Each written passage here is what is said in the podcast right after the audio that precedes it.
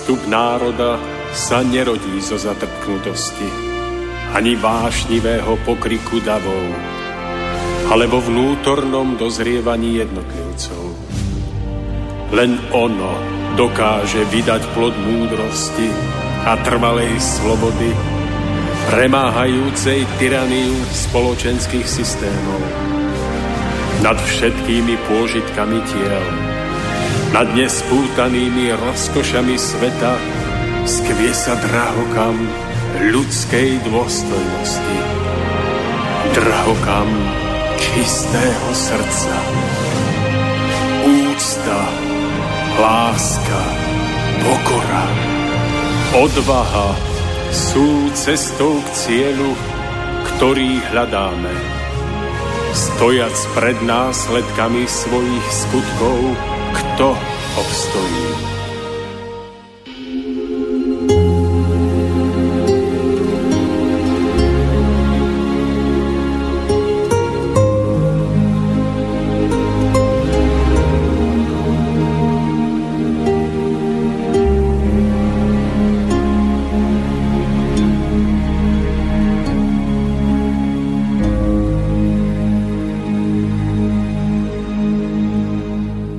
Celý pozemský život máme v prvom rade využiť k svojmu prirodzenému vývojovému procesu. Len vtedy môžeme zemou vládnuť. Nenecháme sa ovládať motou, či už pôžitkami, majetkom alebo iným človekom, ktorý nás chce cez hmotu ovládať. Trpezlivý a mierny vládneme hmotou. Zo zrnka si dopestujeme celý klas čohokoľvek, čo v pozemskom potrebujeme. Keď potrebujeme hrach, zasadíme hrach. Keď potrebujeme pomoc, pomáhame. Duchovne vyspelý človek cez zákony vládne v mote. Ide strednou cestou, má vždy úprimnú radosť dosiahnutých výsledkov a úspechov a veľkú vďaku v srdci stvoriteľovi za možnosť tvoriť vo stvorení. Hlavou v oblakoch čerpá inšpirácie zo svojho pôvodu, z ducha a pevne stojac na zemi pretvára hmotu do krajších foriem. V tomto blaženom tvorení prebieha súčasne vývoj ľudského ducha – nie je možný bez hmoty a jej pretvárania do krajších foriem. Takýto človek je potom svojou ukáznenosťou živým príkladom, ako v hmote pôsobiť za účelom vývoja ducha. Je ako duchovný magnet, ktorý svojou mocou priťahuje a ovláda všetky duchovné magnetky majúce snahu o vývoj. Nepotrebuje k tomu pozemskú moc, potrebuje sa naučiť čakať a mierniť. Vie, že v hmote prebieha vývoj, ktorý vždy podporuje. V skutku vládne duchovnou mocou. Krásny piatkový podvečer všetkým vám, milí poslucháči, ktorí ste si práve naladili Slobodný vysielač. Vítajte v úvode 96. vydania relácie Cesta v zostupu. Po troška dlhšej odmlke sa opäť nachádzame v štúdiu Banskej Bystrici, aby sme sa s vami s radosťou a veľkým odhodlaním podelili o naše myšlienky a výhľady. V predposlednej časti, respektíve v, poslednej, v poslednom vydaní relácie sme si otvorili nový cyklus, ktorého obsahom budú blahoslavenstva, takže budeme hovoriť o blahoslavenstvách a nebude tomu ani dnes a dnes si povieme niečo o blahoslavenstve, ktoré znie blahoslavení sú tí, ktorí sú trpezliví a mierni. Toto blahoslavenstvo má možno viacej podvob, ale zhodíme sa na tom, že pre dnešnú reláciu by sme používali tento, tento obsah alebo tento prejav, myslím si, že v podstate je, je to troška jedno, pretože obsahom je tá práve trpezlivosť a miernosť, o ktorej budeme hovoriť. Tiež nám hovorí, aby sme sa učili čakať a učili ovládať, že potom budeme raz v sebe mať moc podmaniť druhých ľudí. Vlastná disciplína bude krotiť druhých.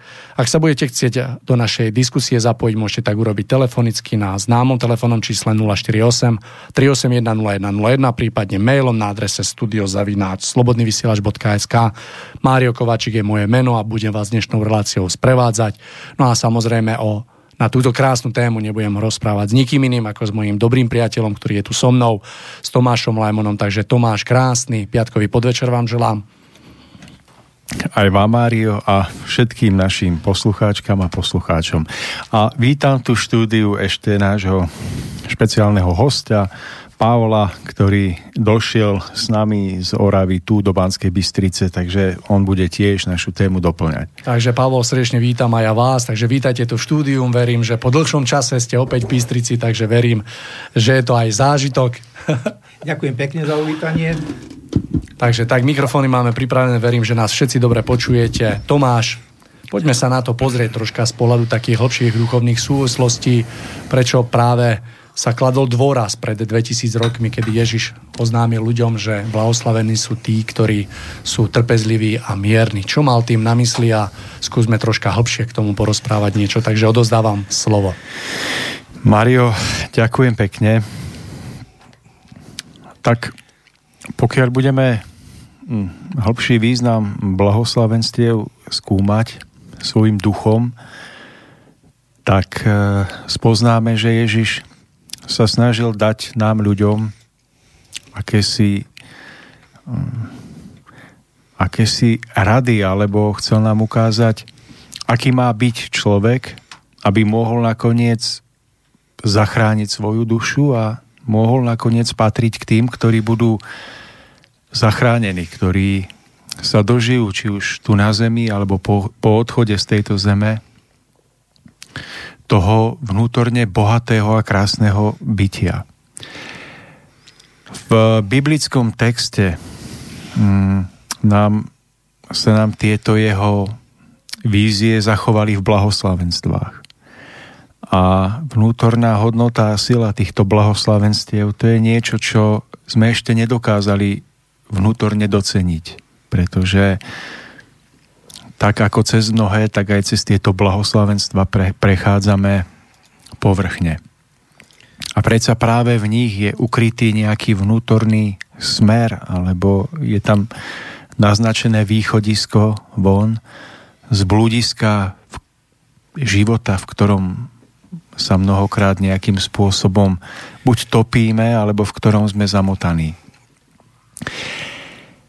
V biblickom texte sa nachádza zmienka o evanieliách v evanieliu Matúša a evanieliu Lukáša.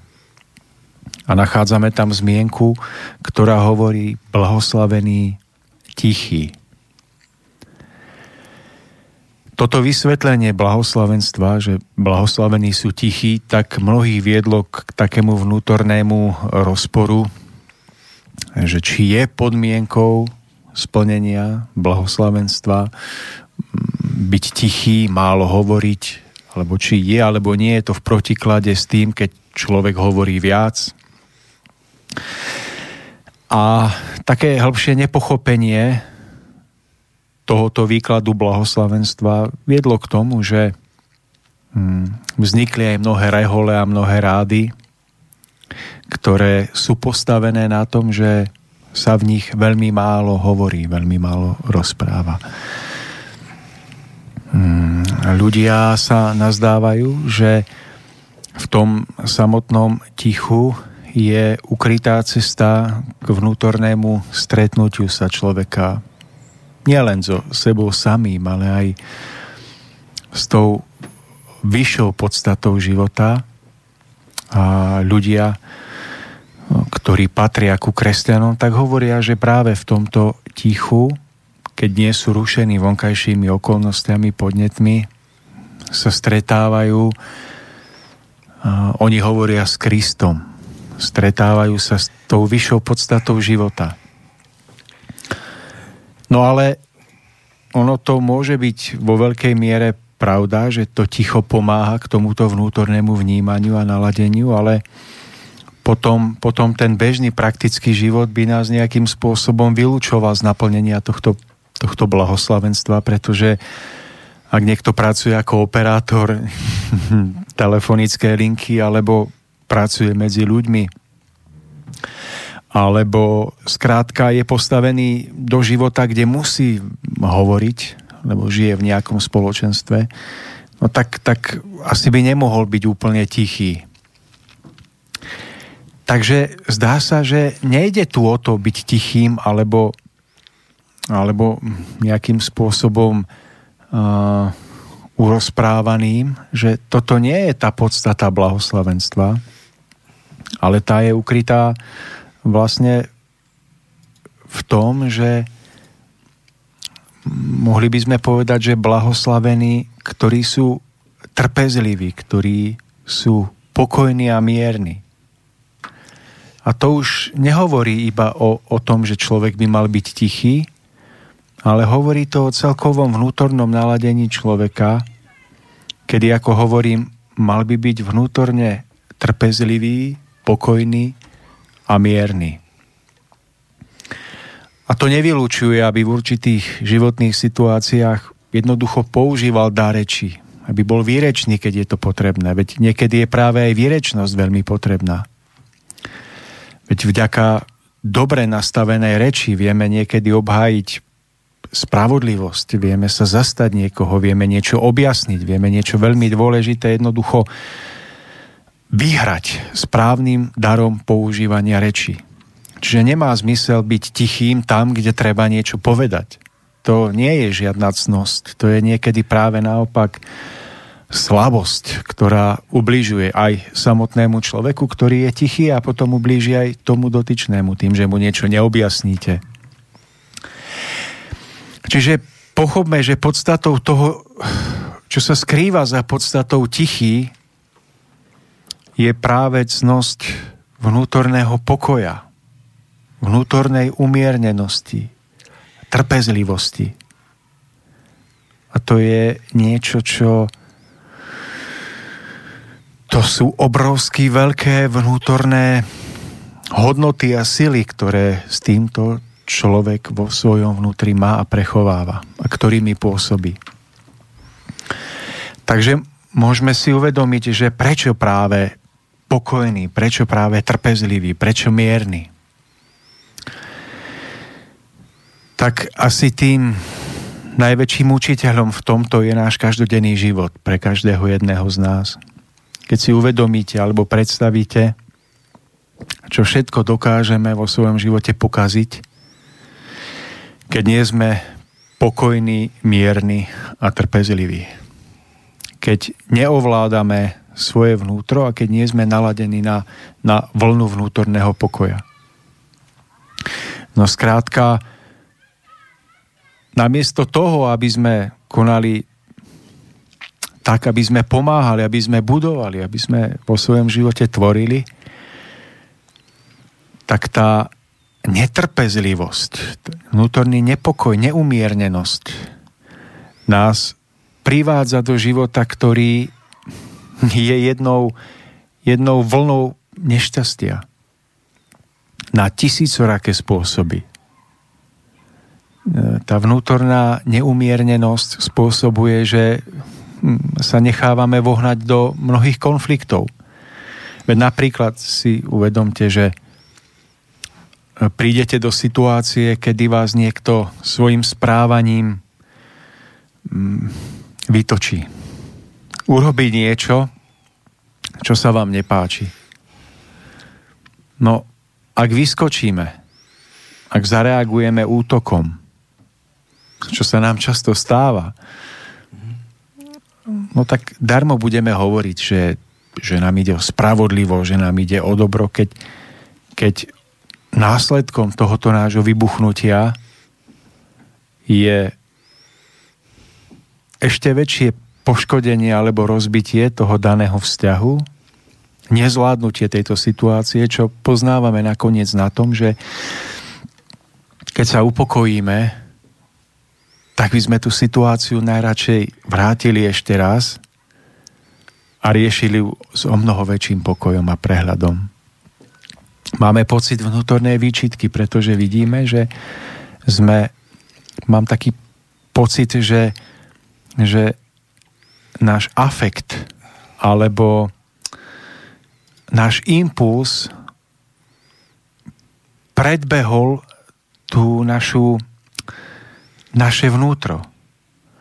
A tak sa stáva, že jednoducho hm, sme sa stali otrokmi nejakého nášho vnútorného popudu, ktorý nás, za nás v tú chvíľu konal, ale, ale my, to naše vyššie ja, sme zostali niekde úplne v úzadi a až po čase, po upokojení spoznávame že sme, že sme v tejto skúške neobstáli.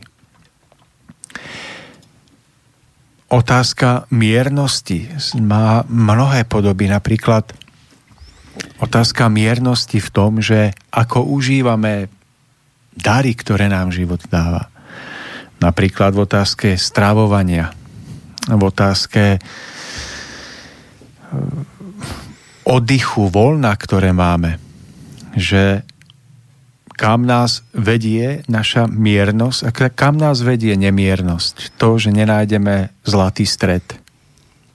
Všimnite si, že v otázke stravovania, ako náhle máme peniaze, ako náhle máme pocit hojnosti, tak práve kvôli tomu, že nedokážeme byť vnútorne mierni, prepadávame a stávame sa pažraví. Spôsobujeme si, že, že jednostranným prejedaním sa, užívaním si, škodíme si nakoniec nie len, len telesne, ale aj duševne. Čo je potom vidno na nás v otázke napríklad stravovania, že ako vypadáme, ako držíme svoje telo, no a nakoniec sa to prejaví zdravotne a nakoniec nás aj to telo obmedzuje duševne pretože nám nedovoluje sa plnohodnotne prejavovať v tomto živote. Pokiaľ máme napríklad možnosť mm, napríklad mať, mať voľno, nič nerobiť, no tak nezvládneme to, sme ne, vnútorne nevyvážení, no a upadneme do lenivosti. Jednoducho neudržíme si ten zdravý stred prepadneme a zlenivieme. Alebo naopak, ak máme sklon byť veľmi aktívny, niekto v práci, v zamestnaní, v akomkoľvek smere, tak sa zase upíšeme tej danej práci, staneme sa jej otrokmi, vysunieme sa z toho zdravého stredu, no a opäť si spôsobíme škodu a utrpenie na tisícoraké spôsoby. Takže môžeme povedať, že ide o to vnútorné naladenie, kedy človek vstupuje do života, vstupuje do jednotlivých životných situácií stave vnútornej rovnováhy. Toto je podstatou tohoto blahoslavenstva. Zachovať stav vnútornej rovnováhy, ktorú môžeme nazvať aj rozvahou, rozvážnosťou, v stave vnútorného vládnutia si nad sebou samým, nad emóciami, ktoré v nás sa vynárajú a nad myšlienkami, ktoré potom z toho vznikajú. No a spoznáte to podľa toho, že človek, ktorý je vnútorne vyrovnaný, ktorý sa zachvieva v tom harmonickom strede, je človekom, ktorý vyžaruje mocnú tajúplnú silu, vyvolávajúcu úctu, rešpekt a dôveru v okolí. Pretože vidíte, že tento človek nie je otrokom seba samého, nie je otrokom svojich pocitov, vášni, myšlienok, emócií, hnevov alebo radosti, ale že nad všetkými týmito pocitmi, nad všetkým týmto prežívaním si duchovne vládne a stojí nad tým svojim duchom. A práve v tom je ukrytá tá tajúplná, krásna moc vnútorného vyváženia človeka. A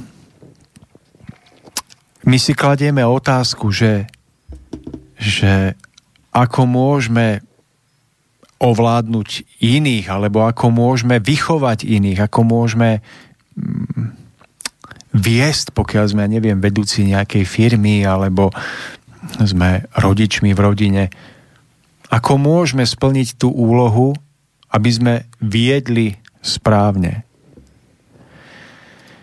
No tak tá múdrosť je ukrytá v tom, čo ste, Mário, spomínali už vo vašom úvodnom čítaní, že práve táto vnútorná veľkosť človeka, seba kázeň,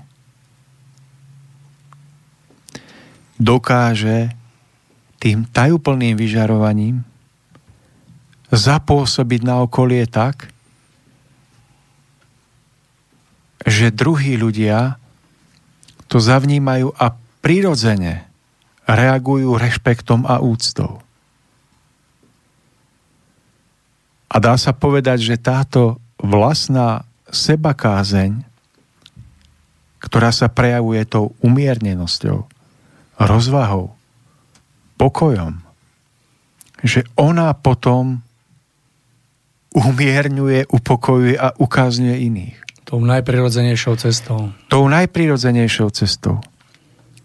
Že o čo menej máme rozvinutú túto cnosť vnútorného pokoja, miernosti, trpezlivosti, toho vládnutia si nad sebou samým, čím menej ju máme rozvinutú, o to viac potom, potom máme poput nahrádza to vonkajšími prejavmi v tisícorakých podobách. Kríkom, násilím vonkajším, príkazmi, zákazmi. Ale nikdy tým nevyvoláme a nespôsobíme tú, tú skutočnú zmenu v iných ľuďoch.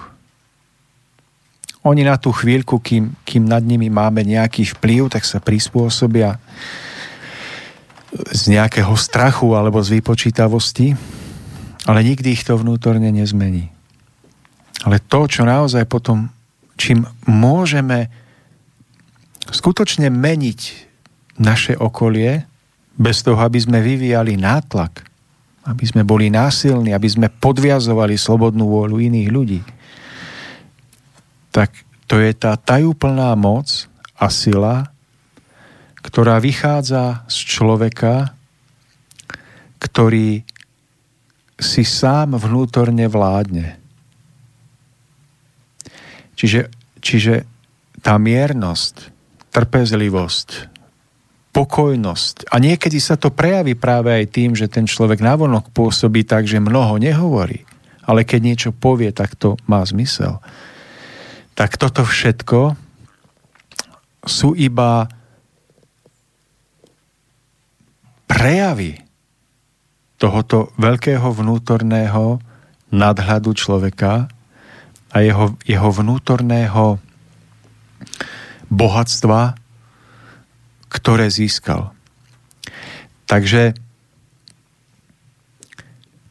v tomto je najprirodzenejšia cesta k tomu, aby napríklad človek sa stal dôveryhodným v očiach iných. Že môžete mať obchodníka, ktorý ide niečo predávať a kde príde, tam neúspech. Nikto od neho nechce nič. Má vynikajúce, vycibrené rečnícke schopnosti,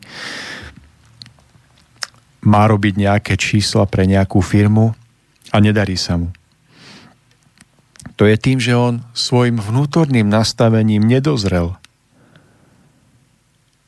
aby túto prácu mohol úspešne vykonávať, pretože on duchovne nie je na takom stupni, aby druhým ľuďom zo seba odovzdal tú nádhernú, neviditeľnú silu pôsobenia, v ktorej je napríklad obsiahnutá aj dôvera.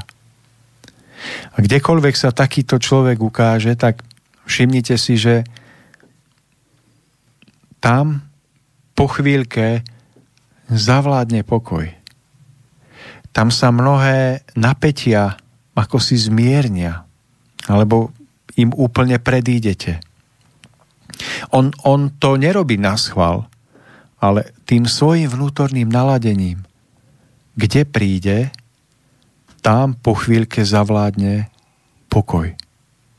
A ľudia sa cítia dobre v blízkosti takéhoto človeka. Tá dôvera v obchodovaní to je iba jedna z miliónov stránok. Ale tam zavládne jednoducho dobrá nálada a pokoj, lebo tento človek, ktorý je naladený na tú vlnu pokoja. On si uvedomuje, čo všetko na svete nefunguje. Pochopiteľne, že, že to, to nie je hlúpy človek. Ale uvedomuje si aj to, že stávať sa dá predovšetkým na tom tvorivom nastavení a naladení. A takýto človek, keď sa s ním stretnete, ak chcete spoznať, či to naozaj je, alebo nie on, tak ponúka ale on to ponúka tým svojim vnútorným naladením a nakoniec aj vonkajším pôsobením vždy nové výhľady. Že neprevláda tam to zdrcujúce konštatovanie všetkých tragických vecí, ale prevláda tam vždy iskra nádeje a nových výhľadov. Čo všetko je ešte možné zvládnuť, čo všetko je pred nami a čo môžeme vykonať dobre, aby, aby sme jednoducho sa pohli dopredu. Takýto človek, Mario, v tých každodenných prejavoch je človek, ktorý má vycibrené vnímanie, to je, to je duchovná vlastnosť jeho. A že vedie aj komunikáciu a rozhovor tak, že sa nenechá vtiahnuť do konfliktov. Úplne bežný, typický príklad nezvládnutia tejto vnútornej miernosti a pokoja je, že sa s niekým ro, uh, rozprávate a na názor dotyčného človeka reagujete okamžite protinázorom. Že povie dotyčný niečo, čo nezapadá do obrazu nášho, nášho videnia a reagujete okamžite proti pohľadom, a tým pochopiteľne vyvoláte v človeku zase jeho protipohľad a energia um, prúdko klesá. Ja, ne, ja nevravím teraz, že človek nemá povedať svoj názor, ale ide o to, že, že niekedy nemá zmysel dávať niekomu protinázor, keď viete, že aj tak o to nestojí, aj tak ten... Lebo ten jeho názor je otázkou jeho zrelosti. To nie je to, že on si iba myslí niečo, čo je nesprávne.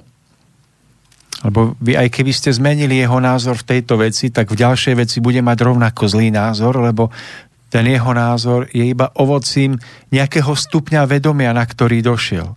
Umiernený človek skrátka dokáže, keď sme pri tej diskusii, získať istý náhľad, ktorý mu umožňuje viesť diskusiu tvorivo a bez toho, aby, Presne tak, aby sme sa nepovadili, pretože tá názorová, momentálna názorová nezhoda alebo nezhoda je proste môže byť dočasná a samozrejme vychádza zo skúsenosti a prežití každého človeka.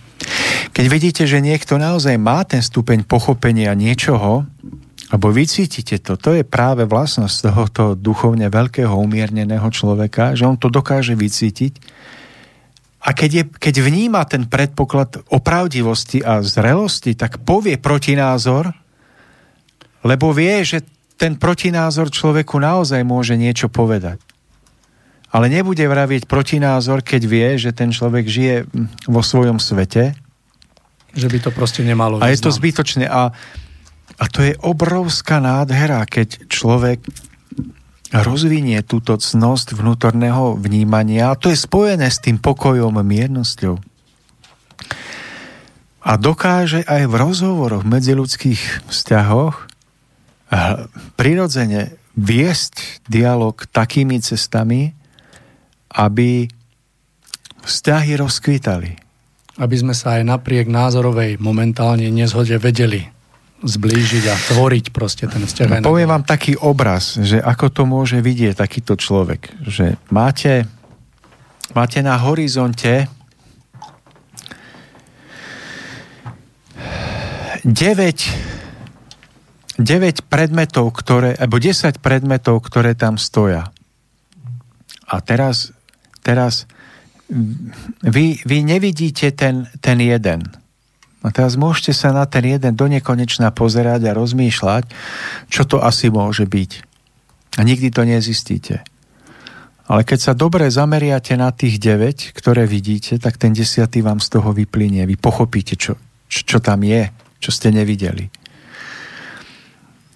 A to je obrovský dar vedieť viesť takýmto spôsobom dialog. Ja som sa stretol s ľuďmi a možno, že aj ja to tak mám, alebo som to mal, že, že teraz majú pocit, že spoznali pravdu. Na, o, pravdu o niečom. A stretnú sa s niekým, kto má iný názor, alebo skrátka povie niečo proti, tak oni, viete čo, musím vás upozorniť. Vy nevravíte pravdu. Ale ten dotyčný povie, ale ja si myslím, že ja mám pravdu. A ten, ten, ten zase povie protinázor, nie, to nie je pravda. Aj koniec. No ale mohli by sa kľudne spolu rozprávať o niečom zdánlivo obyčajnom. Ten múdrejší by to vôbec nemusel hrotiť. A spoločná harmónia, ktorú by v tom rozhovore vytvorili, by spôsobila, že ten, kto, kto dajme tomu naozaj bolo tej pravdy viacej vzdialený, by sa k nej duchovne priblížil. Prežitím tej harmónie, prežitím niečoho, niečoho zmysluplného v rozhovore. No a všimnite si, že práve ľudia, ktorí sú takíto pokojnejší a miernejší, sú ľudia, ktorým sa o mnoho skôr iní zdôveria, než stáraj. Je to zaujímavé, že práve k týmto ľuďom iní zhliadajú s veľkou dôverou. No a práve tá dôvera, to je tá tajúplná veľkosť, ktorú my by sme ľudia mali vzbudzovať v iných. Nie ísť za druhými a hovoriť im, že taký, takáto je pravda. Ale neveria nám, necítia v nás tú, tú oporu vnútornú. Ale práve naopak, nehovoriť na vonok veľa, o poznaní, o múdrosti, o pravde, ale dokázať prírodzenou vnútornou veľkosťou ducha natoľko magneticky pôsobiť na naše okolie, že ľudia sami prídu a budú sa nás pýtať. Ale vtedy jedna veta, ktorú povieme, bude, bude účinnejšia ako stovky do hlavy vtlkaných vied. A vtedy, preto ste to dobre prečítali, že vaše ovládanie vám pomôže ovládnuť druhých. Ale tu nejde o ovládanie druhých. To, to iní ľudia sami budú chcieť meniť svoje postoje a správanie podľa nášho vzoru, keď my budeme takýto pokojný a mierny. Tomáš, myslím si, že každý z nás, aj z našich poslucháčov, ktorí sme mali možnosť v živote prežiť niečo podobné, to znamená stretnúť sa s človekom, ktorého by sme v pohľadu našej diskusie nazvali miernym, čo mimochodom považujem za veľké umenie, tak e, tú tajú plnú magnetickú silu si každý zažil. Hej, že jednoducho to pôsobenie tej neviditeľnej sily tam naozaj je a priťahuje to magneticky ľudí a má to obrovský účinok na človeka aj z pohľadu toho, že človek dokáže zrazu prijať to, čo možno dlho nedokázal prijať, dokáže si vypočuť to, čo dlho nechcel počuť, dokáže sa pozrieť na veci zrazu tak, ako sa nikdy nedokázal pozrieť a tak ďalej a tak ďalej. Že chcel som len povedať, že ten účinok, každý, kto to má prežite, tak naozaj je tam, je obrovský a je tam citeľný jednoznačne.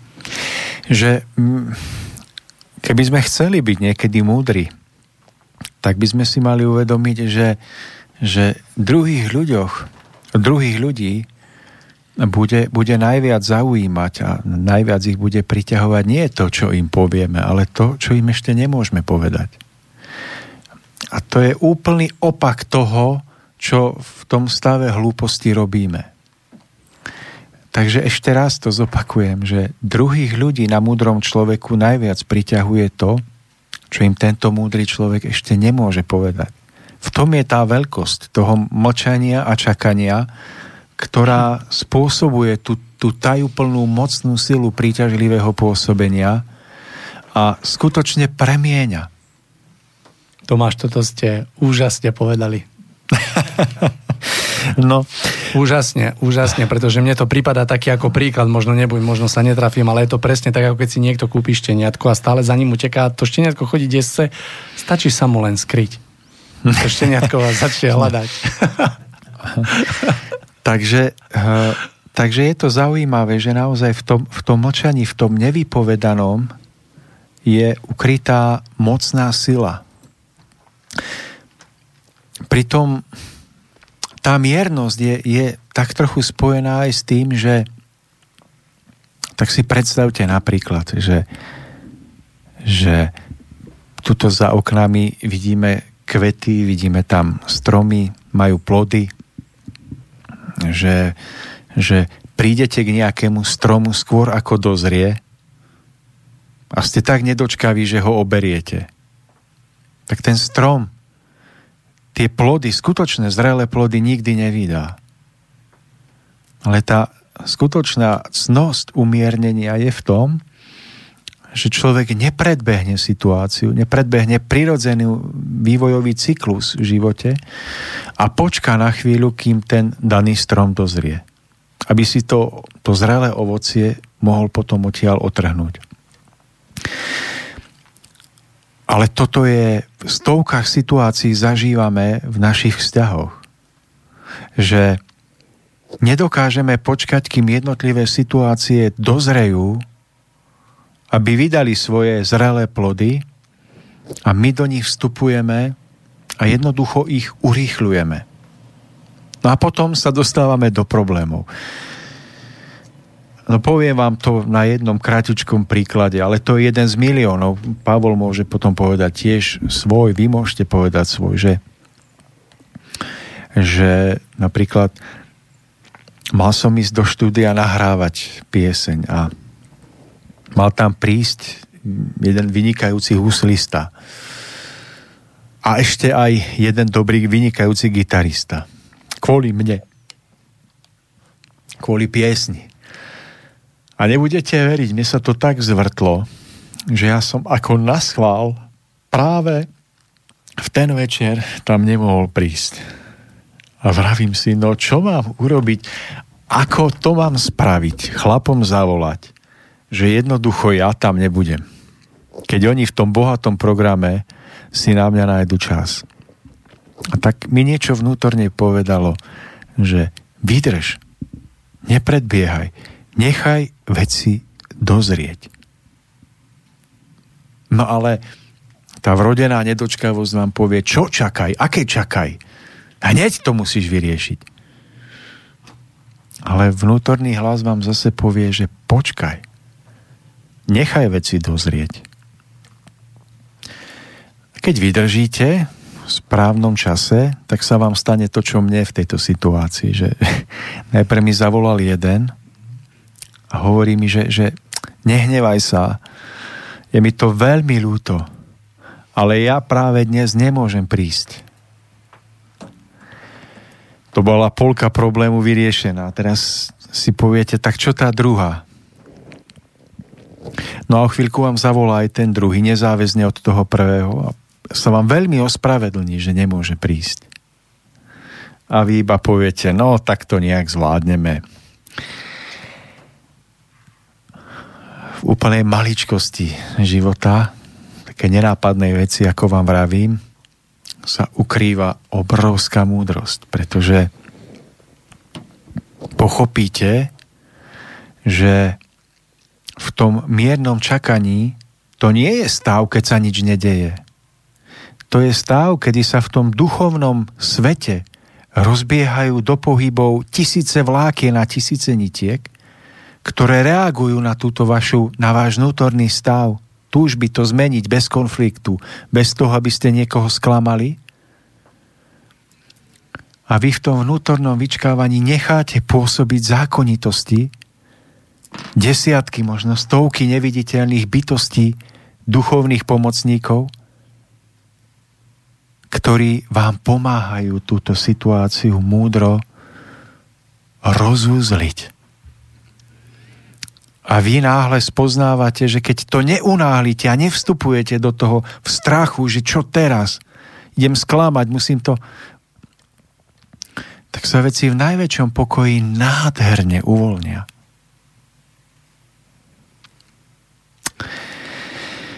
A keď získame presvedčenie v takýchto maličkostiach, keď si nepovieme, veď to je normálna vec, to sa stane raz za čas takéto, ale budeme to pozorovať, tak zistíme, že každá jedna situácia má svoje nádherné, vopred pripravené, vopred pred pripravenú chvíľu rozuzlenia. A že keď dokážeme správne počkať na tú chvíľu,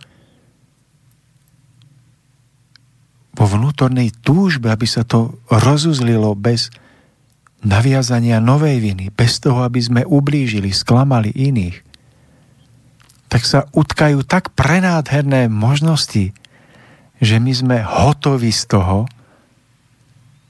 ako to všetko v živote je, funguje.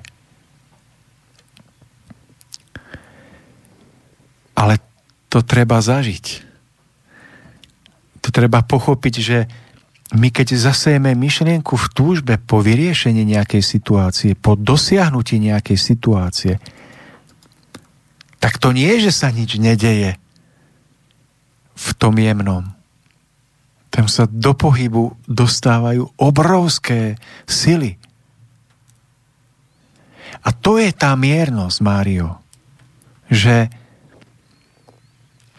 nie, že nič nerobíme, ale že nepredbiehame prirodzený vývoj okolností, lebo vieme, že ak sme túžbou po niečom zakotvili, že, že niečo túžime v živote prežiť, dokázať, dosiahnuť, vyriešiť, že v tom okamihu sa spúšťajú do pohybu tisícky vlákien, tisícky pomocníkov a bytosti, ktoré nás vedú k tomu, aby sa to s najväčšou láskou a harmóniou naplnilo. A my by sme mali byť vnímaví, aby sme vedeli, kedy v tomto prirodzenom vývoji diania čo urobiť. No ale potom, potom to spoznáte, že keď to dozrelo a vy to spravíte, tak sa to jednoducho všetko krásne dá zvládnuť. ale tá chyba tej neumiernenosti nás ženie predbiehať a dostávame sa do mnohých a mnohých ťažkostí, ktoré potom bolestivo riešime. Tak je. Tomáš, navrhujem, aby sme si dali krátku prestávočku. Máme tu aj troška No a potom tak... dávame Pavlovi áno, áno, slovo, takže je pripravený. Späť, takže... takže, milí poslucháči, neodchádzajte a za chvíľočku sme späť.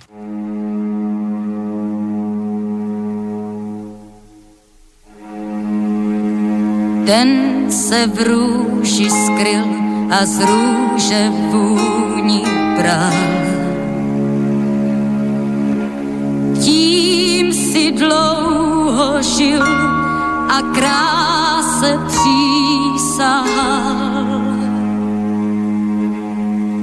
Mám už tváři sní, to léta můžou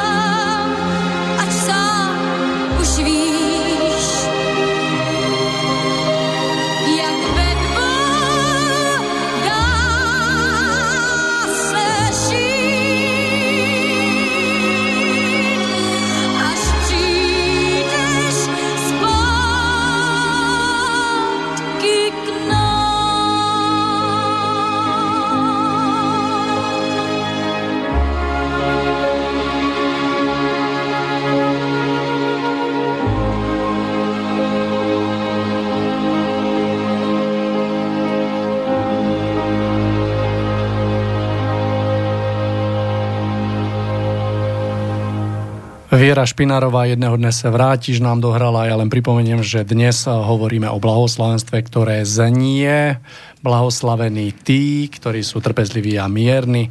Má toto blahoslavenstvo možno viacej podôb, ale pre dnešnú reláciu sa budeme držať tohto znenia. Takže budeme v diskusii pokračovať. Tomáš, tak vám odozdávam slovo. Skúsme nadpojiť tam, no. kde sme skončili.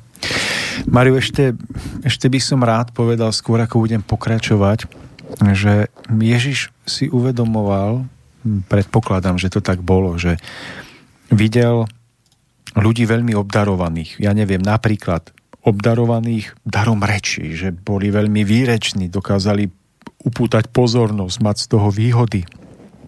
A na druhej strane videl napríklad ľudí, ktorí boli tak trochu zakríknutí, alebo jednoducho boli a mali, mali z toho pocit, že sú menej cení.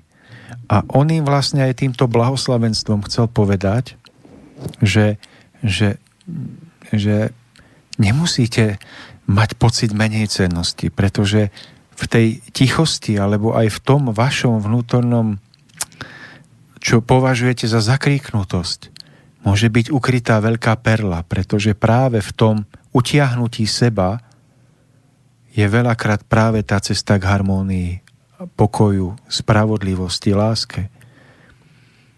Lebo keď človek veľa hovorí, tak veľakrát chce presadiť seba samého. A veľakrát tí, ktorí sú tikší, mlčanlivejší, práve, práve oni mnohokrát sú to solou zeme, lebo oni mnohokrát sa nepotrebujú vnúcovať. A majú pocit, že sú v úzadí, majú o sebe mienku menej cenosti, ale on im chcel povedať nie to, čo považujete za svoju menejcennosť, to, že ste vnútorní, že, sa, že vás nikto vám netlieska na námestiach alebo na nejakých napódiach, tak možno práve v tom je ukryté, že ste čistí vnútorne. Ak ma chápete. A to je práve spojené s tým, že o čom sme tu vraveli, že práve v tom zvnútornení sa je ukrytá tá veľká sila. Lebo Ježiš v týchto mnohých blahoslavenstvách, keď si to budete čítať pozorne, hovoril o dvoch stránkach vždy. Mm, napríklad blahoslavení, ktorí, ktorí, ja neviem, sú prenasledovaní, ktorí trpia pre spravodlivosť. O tom budeme tiež vravieť. Tak, tak na jednej strane niekto bol tak šikovný, že sa vždy vymotal z každého problému, A niekto bol taký, že jednoducho vždy doplatil na svoju dobrotu alebo spravodlivosť alebo úprimnosť. A on chcel vždy poukázať na to, že to, čo je niekedy považované za nevýhodu, niečo, že, na čím sa všetci smejú, že práve v tom je ukrytá tá veľkosť. No a vrátim sa k tým príkladom ešte. Že ja som rával, že tá miernosť znamená nechať veci dozrieť. A že v tom tichom pôsobení to neznamená, že sa nič nedeje, ale že sa pri našom správnom postoji, keď po niečom túžime, chceme niečo dokázať, niečo, niečo vyriešiť, že pri našom správnom postoji, ak je v nás pokora, tak sú uvádzané mocné sily do pohybu. Premocné sily. Uh, celý vesmír, poviem to ezotericky, celý vesmír nám pomáha a veľa bytostí a pomocníkov je zapojených a oni utkávajú správne završenie, vyvrcholenie, rozuzlenie nejakej našej túžby. A my keď sme vnímaví a necháme to dozrieť, tak prežívame, že, že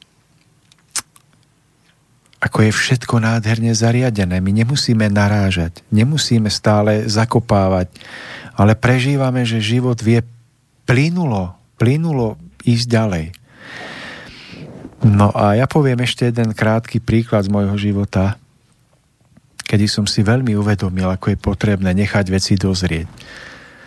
Aký to malo zmysel pre mňa. Tak ja som po niekoľkých rokoch svojho pôsobenia v obchode, v obchodnej činnosti, kde som mal denne stovky telefonátov, riešil desiatky problémov, aj veľmi vážnych problémov,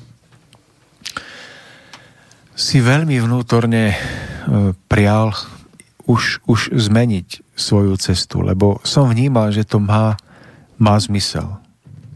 Že to nebolo iba také moje prianie nejaký vrtoch, ale vnímal som, že ma k tomu pobáda niečo zvnútra. Že to tak bude dobré pre môj život, pre vôbec, aby sa môj život niekam po, posunul vyššie. A tak som začal vnímať, že mám sa venovať, chcem sa venovať práci s drevom, drevorezbe naplno. Keď som si predstavil v záhrade uh, u našich priateľov Mišovie, keď sme tam sedeli, že v nedelu, že krása, harmónia, aby som toto mohol naplno robiť, tvoriť, pritom mať nádherné myšlienky, plánovať duchovné cesty, pôsobenie že to bolo tak veľké prianie. A teraz som sa rozhodol, že to idem urobiť. No a v jednu chvíľu som prežil, som pocítil obrovský pocit neistoty. Skrátka, strach, že čo chceš, že si si istý, že ten čas dozrel, ale človek chce, chce, má nejakú víziu, veľmi ho to tlačí, tak som bol odhodlaný, že to idem urobiť. Tak som zašiel za majiteľom firmy. Samozrejme, som v tú noc nespal, lebo som premýšľal, ako to poviem. Nakoniec sme sa nedohodli. Chcel, aby som zostal pracovať ďalej. Tak som zostal. Prešiel ešte asi rok. No a zdánlivo sa na vonok nič nedialo. Iba z ničoho nič sa stal taký nádherný zázrak, že ja bývam, žijem na Orave, ozve sa televízia Markíza, že majú záujem urobiť reportáž o drevorezbe. Tak som sa na to podujal, horko, ťažko, akokoľvek, ale nejak sme to zvládli potom o nejaký čas sa ozvalo úplne iné médium, veľmi silné.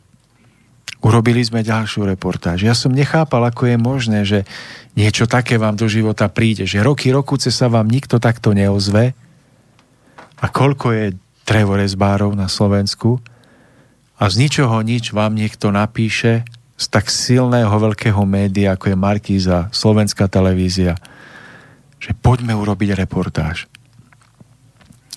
Do toho som získal nápad, dostal nápad, ako si nádherne zabezpečiť ateliér.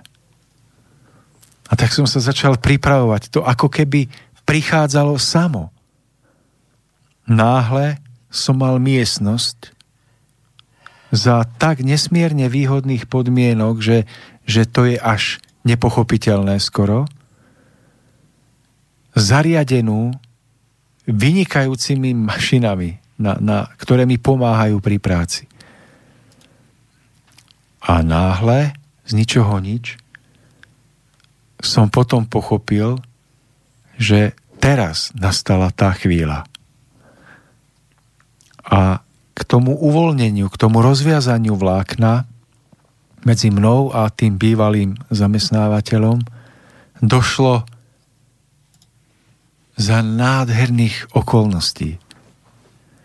Dokonca som mal pocit, že keď som sa rozhodol a povedal, že odchádzam, tak som mal pocit, ako keby to čakal. Ale nie preto, že už dávnejšie som chcel odísť, lebo, lebo zase sme prežívali nejaké krásne, tvorivé obdobie, obchody šli, ale ako keby to čakal kvôli tomu, že v tých neviditeľných vláknach pracovali sily, pomocníci, ktorí by to, ja, ja si to tak vysvetľujem, ako by jeho duchu to po, povedali a bez toho, aby to vedome vedel. Inými slovami, celé to mohutné, neviditeľné dianie pripravilo aj šéfa presne na túto situáciu. Doslova. Do písmena. Že to... milí posluchači, ja len vstúpim do toho, ja som mal možnosť tým, že môžem byť vedľa Tomáša veľmi blízko, tak som mal možnosť tento celý dej celý deň pozorovať, odpozorovať a prežívať ho, dá sa povedať, spolu s Tomášom a môžem potvrdiť, že možno pre mňa bol fascinujúcejší ako pre samého Tomáša, takže môžem potvrdiť, tento príbeh je naozaj skutočný a 7 rokov Tomáš, kým sa jednoducho veci dali do tohto stavu a myslím, že ste si prežil mnohé na to a váš príbeh pre mňa osobne je veľkým krásnym príkladom tej umiernenosti, pretože som vás vždycky vnímal v daných situáciách. Viem, aké to bolo náročné, veľa sme o tom porozprávali, mal som možnosť veľa vidieť, veľa vnímať.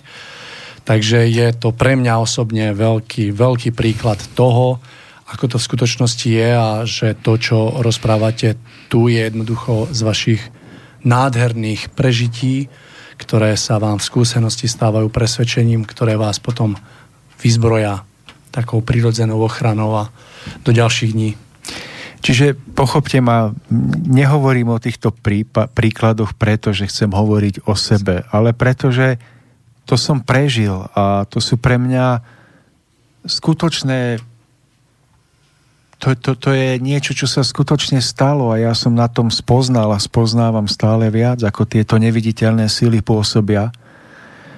A dnes v podstate chodím do svojho ateliéru každé ráno, som tam skoro celý deň a smiem tam tvoriť na zákazkách, že bol máj, apríl, máj, ja už som bral zákazky na február budúceho roka. Že ľudia, čo chceli odo mňa, aby som im urobil, tak to boli veci, ktoré som si vysníval niekedy, že by som ich rád robil. To Keby ste videli moje myšlienky minulosti a videli, čo dnes robím, tak to je ako keď keď sa vám myšlienky presne splnia. Ale ešte raz opakujem, že možno keby som sa odhodlal odísť vtedy, v ten prvý krát a trval si na svojom a idem, že tie veci vnútorne neboli ešte pripravené. Čiže, čiže keby som sa otrhol tak možno prežívam sklamanie za sklamaním. A poviem si, to sa nedá, to, to s drevorezbou nejde. Samé problémy, nie sú peniaze, nie sú zákazníci. Človek iba, iba potom sa stiažuje. Ale keď necháme pôsobiť neviditeľné sily, tak oni vďaka tejto našej umiernenosti dokážu vytvoriť zázrak za zázrakom. A poslednú vec, ktorú poviem, lebo už máme pol hodinku do konca a bol by som rád, keby nám Pavol obohatil našu, našu reláciu, tak a to, aby sme dokázali v miernosti vnímať, kedy dozrel čas každej situácie, každého rozhovoru, alebo akéhokoľvek vyriešenia nejakej situácie, tak potrebujeme byť duchovne pripravení a vnímaví. A táto vnímavosť je práve povinnosťou našich životov, našich duchov. A táto vnímavosť je spojená s našou vnútornou túžbou neprehrať náš život. Je spojená s túžbou docieliť v našom živote, aby sme stúpali nahor k svetlu, aby naše životy boli zo dňa na deň radosnejšie, žiarivejšie aby sme prežívali, že náš život sa priblížuje k svetlu. Lebo z tejto vnútornej túžby sa rodí tá, tá veľká vnútorná vnímavosť na to, čo je dobré, čo nás čo nám ubližuje, čo nás odvádza od tohoto veľkého, na tej cesty k svetlu. A práve venovanie sa umeniu, hľadanie, formovanie, vytváranie krásy v tisícorakých podobách, venovanie sa hudbe, čítaniu ušlachtilej literatúry, pobyt v prírode, v krásnej záhrade medzi kvetmi. Toto všetko pôsobí spätne na nášho ducha tak, že mu udržiava v ňom tú nesmierne dôležitú dávku citovej vnímavosti, bez ktorej nedokážeme správne zavnímať, kedy dozrel čas na rozuzlenie, naplnenie niektorej z našich životných situácií. Preto si myslím, že cesta k svetlu, cesta k naplneniu našich životov nie je možná, ak nie sme každodenne, alebo aspoň čím častejšie, spojený s hodnotami, ako je tvorivosť, umenie, krása, harmonické vzťahy, príroda, kvety. Otupieme bez toho tak, že o tom nevieme a strmhlavo, necitlivo, zadebnene sa rútime životom. Predbiehame, preskakujeme, narážame a topíme sa v labyrinte našich životov. Umenie, krása, ušlachtilosť, pekné vzťahy, príroda, kvetiny. Toto všetko sú sprievodné javy nášho vzostupu a mali by sme ich vedome vyhľadávať ako pokrm pre našu dušu a pre našich duchov. Lebo inak nemôžeme byť mierni, nemôžeme byť pokojní a nemôžeme potom ani správne dozrievať. Takže ja vám ďakujem, priatelia, za to, že som smel toto povedať ja som si to zase na novo uvedomil tým, že som to povedal. Ale takto to naozaj vnímam, preto sa aj tej drevorezbe venujem naplno. A prosím Pavla, aby, aby nám povedal niečo k tomuto blahoslavenstvu zase z jeho uhla pohľadu. Ja sa na to vždy teším, lebo Pavol je on dokáže úplne inak uchopovať veci, ako možno, že ja. A to je zase pekné doplnenie. Takže Pavol, nech sa páči. Ďakujem za slovo. E, rady som sa s poslucháčmi podelil vlastne o doplnení tohto slova, ktorú, e, ktoré nám tu rozvinul Tomáš. rád by som ho tak doplnil troška na inej úrovni, lebo tie prekrásne prežitia, zážitky, tie perly, ktoré ako Tomáš teraz vydal zo seba, to sú z, pre, z prežitia jeho života a e, ktoré sú zapísané do, do hĺbky jeho duše. A podelil sa tu s nami e, svojimi príbehmi a e, snažil sa držať tej tematike. Na začiatok, kým, kým chcem povedať a doplniť tie slova, ktoré nám tu povedal Tomáš, rád by som ešte pripomenul, že hovoríme o blahoslávenstve alebo blahoslavenstvách, ktorý je 9. My síce teraz hovoríme o treťom blahoslavenstve, je to z Matúša 5.5, E, ktorý ste v tom ako znali. Chceme to rozvinúť a vlastne nejako prispôsobiť tomu e, nášmu životu, e, tomu rozmer, rozmeru, rozmeru, kde žijeme. Ešte, kým sa ešte k tomu vyjadrím, k tomu podobenstvu, rád by som povedal jednu poznámku, ktorú som uznal za vhodné, že by bolo dobre povedať a to, že týchto 9 podobenstiev bolo dané synom Božom, Božom syno, od Syna Božieho vlastne tým, tomu ľudu v danej dobe. Chcem povedať, že dneska tieto podobenstva musíme chápať v inom rozmere a prispôsobiť e, ich 21. storočiu a to troška mení vlastne ten pomer e, toho vyjadrenia alebo tej pôvodnej myšlienky, ako to bolo chápané v tej dobe a teraz. Teraz to rozvitie je predsa len troška iné a mm, tak to poviem.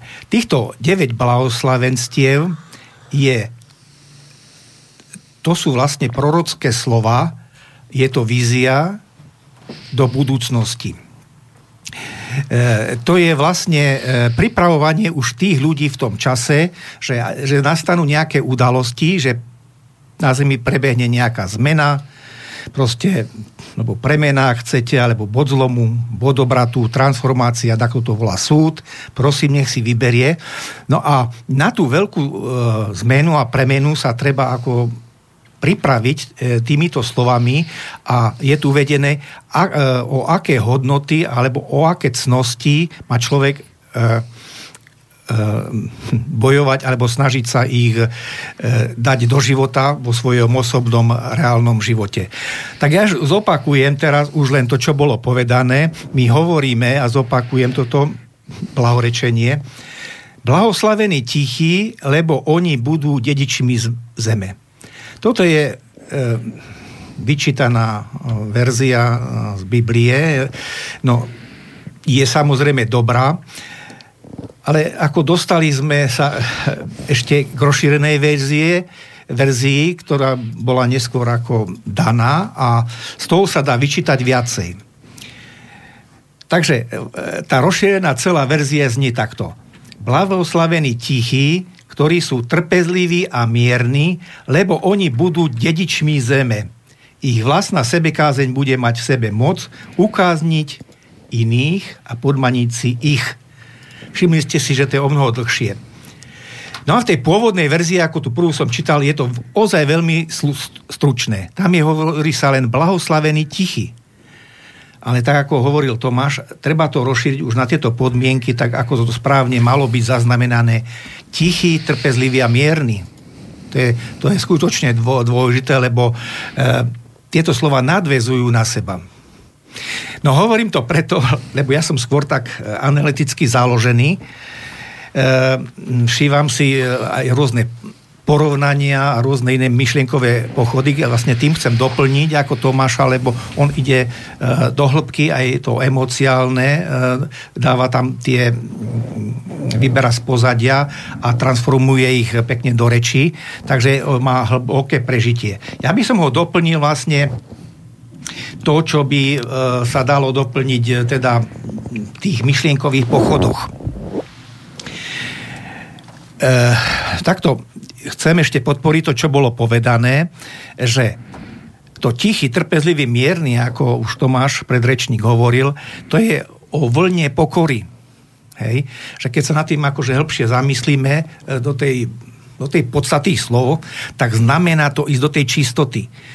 Ako bolo povedané, nemôže to byť len povedané, tá prvá verzia, hlavoslavený tichý, hej, a budú dedičmi zeme. To je málo. Tam sa musí dať aj určitý rozmer tej aktivity, tej tvorivosti, hej, toho tvorivého náboja. A dostáva to zmysel, keď sa to spojí. Trpezlivý a mierny ešte. Lebo oni budú dedičmi zeme. Ešte by som chcel povedať, uh, zase ma napadla taká všeobecná uh, otázka, alebo všeobecný bod, že toto, čo je, čo je to spomínané týchto 9 blahoslavenstiev, tam je to, tam je to skutočne pestré, tam sú, sú to cnosti, ktoré máme e, jednak rozvíjať a je tam určité varovanie o, ohľadom tej spravodlivosti. Takže m, e, máme teda v iných, iných bodoch sa hovorí o tí, ktorí sú milosrdní, čistého srdca, o pokoji, prenásledovaní pre spravodlivosť a tak ďalej. To sú vlastne prorocké slova, že kto chce vojsť a byť ako dedičom zeme, teda chce v tom vývoji pokračovať a prejsť nejakou aj etapou, ktorá je nejaká pred nami e, zložitá, tak je to určitý návod, ako byť dedičmi zeme, teda čo e, máme sa vyzbrojiť určitými vlastnosťami a cnosťami. O tom vlastne je to kázanie na hore. Hej? Vyzbrojiť sa. No, ono sa to, e, možno povie poslucháč, v jednej ako relácii nedá, lebo my si zoberieme tu vždycky nejaký bod, ale keď to zoberieme v globále všetko dohromady, tak sú to vlastne cnosti prípravné, aby sme tým zložitým obdobím mohli prejsť. Preto aj boli tak podrobne e, tieto body rozoberané Tomášom, keď hovoril, čo je to tichý. Tichý nie je o tichosti, to je skôr o skromnosti a nebuď, napríklad e, človek nemá byť urozprávaný, ale má dobre zvážiť, čo má povedať pravý čas. To je tichý, že povie pravý čas to, čo povedať má a keď nesúhlasí, napríklad je nejaký tvrdý dialog, tak odíde. To je tichý, v správnom čase sa zlúči s tým, ktorým sa diskutovať nedá. Hej? Ehm, poznáme tú ekonomiku a politiku, to počujeme denne z mediálnych prostriedkov, ako sa ľudia osočujú, ukazujú nám príklad, aký nemáme byť. No, takže e, v týchto predstavstvách je ukrytý smer, smer a je navodený tak, aby sme sa vyhli extrémom, aby sme sa vyhli konfliktom, aby sme sa vyšli hej, konfliktom a e- extrémnemu chovaniu nepokoj, nervozita, strach a tak ďalej, ktoré nám šíria médiá, aby sme boli lepšie vyzbrojení e, schopnosťami, vlastnosťami, ako prekonávať den, denné prekážky. Ale zase hovorím, musíme chápať e, to všetko ako, ako celok. Takže ešte raz hovorí o tom, ako sa zbaviť extrémom, aby sme e, proste nejako nenahrávali alebo nenašli zalúbenie v takých e, profesionálnych odboroch, ako sú ako je biz, biznis, show biznis, e, ktoré, lebo naša spoločnosť nám ich denne ponúka, oni síce vytvárajú zisky, vytvárajú aj určité, teda aj potrebné veci, lebo my ekonomiku potrebujeme silnú a zdravú. My potrebujeme aj tie peniaze, tú silu, aj to masívne tej hmote a na sebeobrane, v tej sebeobrane, ale nesmieme ich povýšiť na e, vlastnosti a cnosti, ktoré nám pomôžu, keď príde tá zmena e, nejaká na Zemi, kde sa prejdeme určitým, určitým filtrom, určitým filtrom a e, by nám potom tieto vlastnosti e, škodili. Tak e, toľko by som chcel povedať a vlastne doplniť to, čo tu bolo už povedané, ako z môjho pohľadu. No a bol som rád, že som mohol vlastne, vlastne svojou kvapkou prispieť do tejto relácie. Takže Pavlo, veľmi veľká vďaka za váš vstup, za váš pohľad na vec. Tomáš, vidím, že by ste ešte rád do toho niečo povedali, takže nech sa páči. Pavol spomenul niečo nesmierne dôležité, čo som ani ja vlastne nespomenul vo svojej reči že práve tá hm, umiernenosť, tá správna vnútorná vyvážen, vy, to vyváženie človeka je spojené s pokorou a čistotou. To v dnešnej dobe tieto pojmy môžu znieť idealisticky alebo mm, nepochopiteľne. Ale v skutočnosti človeka, ktorý tieto veľké dary, tieto cnosti má rozvinuté, tak, tak spoznáte, že je to skutočne hodnotný človek, že má v sebe ukrytú opravdivú hodnotu jeho veľkosti, ktorá je práve ukrytá v tom, že seba nenadradzuje nad iných a nevnúcuje seba samého svoje názory iným, aby ich pretláčal. Takže za to veľmi ďakujem. A to chce tak vnútorne zavnímať, alebo ako to mám povedať, vycítiť, čo je ukryté za tým pojmom, keď je niekto vnútorne skutočne veľký. To môže mať tisícoraké prejavy, ale vždy spoznáte, že to tam je, alebo nie je. Tak ak táto relácia by nám pomohla pochopiť, že, že byť pokojný, mierny, znamená pochopiť, že každý dej, každá situácia, každý problém, každá naša túžba, ktorú chceme naplniť, prebieha svojim vnútorným vývojom. Že ak je čistá, opravdivá, tak je vnútorne vedená a vnútorne dozrieva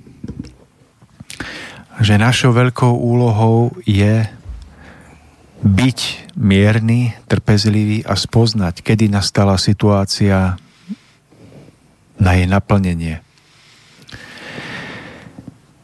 Všimnite si situácie vo vzťahoch, že niekto sa voči vám možno, že správal nepríjemne a vy ste mali chuť na ňo vyskočiť a povedať mu, čo si to dovoluješ, voči mne takto sa odmerane správať. A všimnite si, že ak to spravíte, tak ste skončili na dlhý čas. Ale všimnite si, že ak nevyskočíte, ale vnútorne zakotvíte prianie, aby ste s týmto človekom opäť smeli prežívať, ak sa to dá, ak je to možné, porozumenie vzájomné, tak si všimnite, že aj keď navonok nespravíte nič, nič veľkolepé, tak si všimnite, že tohoto človeka stretnete o, neviem, nejaký čas, o mesiac, o dva, o pol roka a neviete si to vysvetliť, ale tento človek sa voči vám správa ako vymenený v tom dobrom.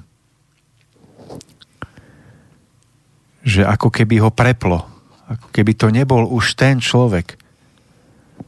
Ale vy ste nič navonok nespravili. Keby ste spravili, tak sa možno, že ešte viacej vám zavrie, lebo má pocit, že sa mu vnúcujete alebo niečo si domyslí. Ale vy nič navonok nespravíte, iba necháte vnútorne pôsobiť silu priania. Čistého priania po porozumení. Všimnite si, nezáväzne od, mojich prežití a zážitkov, ako to pôsobí. Tak ja vám poviem ešte jeden príbeh. Že včera sa mi to stalo, predvčerom. Že jedna pani predávačka v obchode si asi začala o mne niečo myslieť. Asi, že ja neviem, patrím do nejakej sekty alebo čo.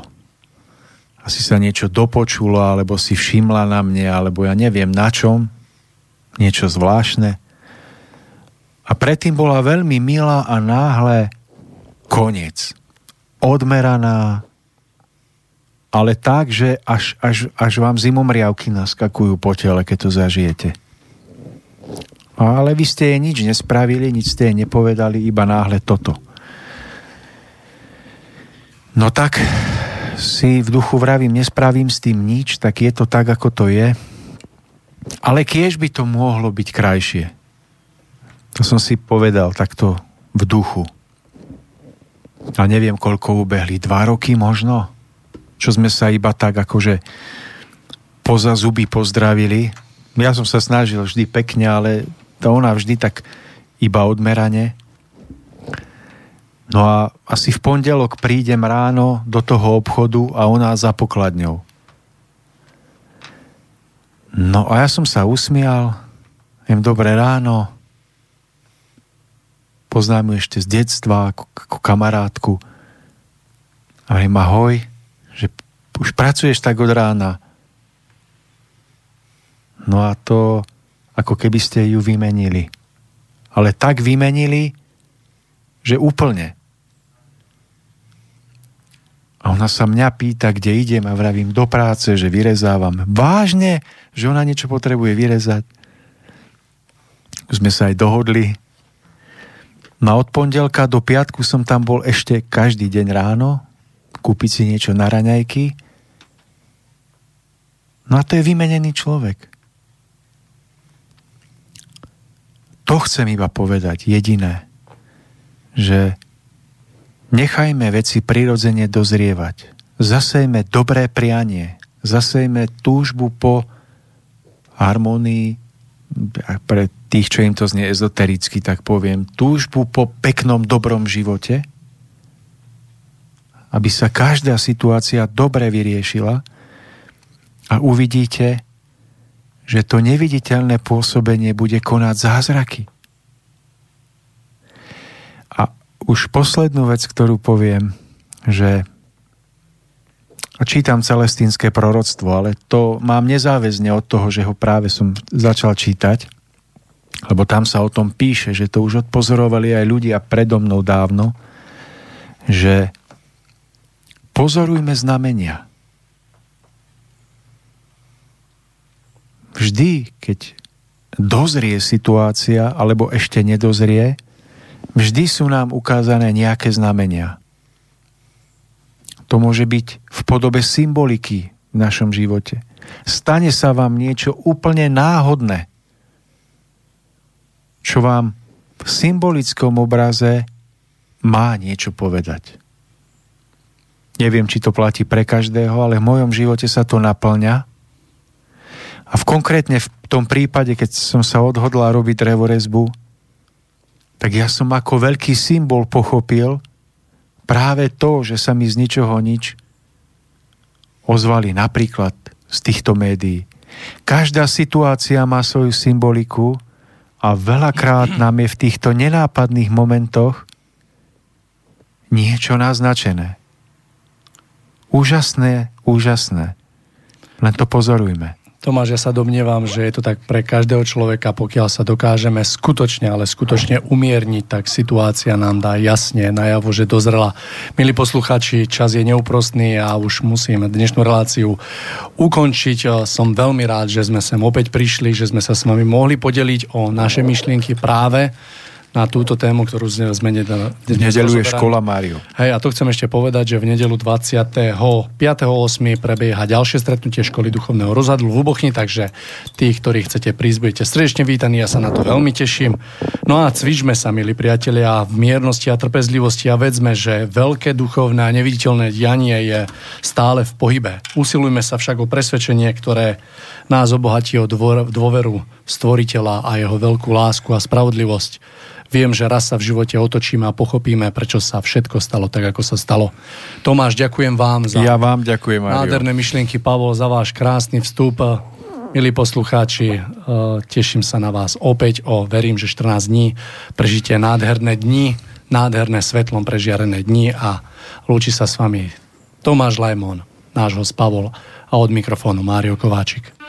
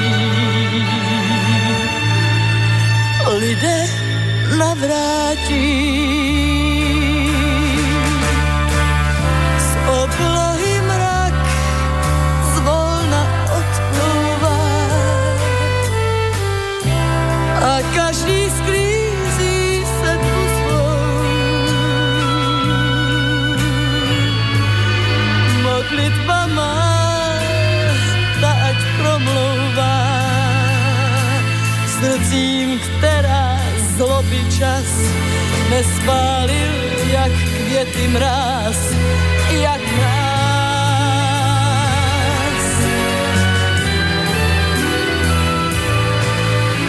Ať mír dál zůstává s touto krajinou.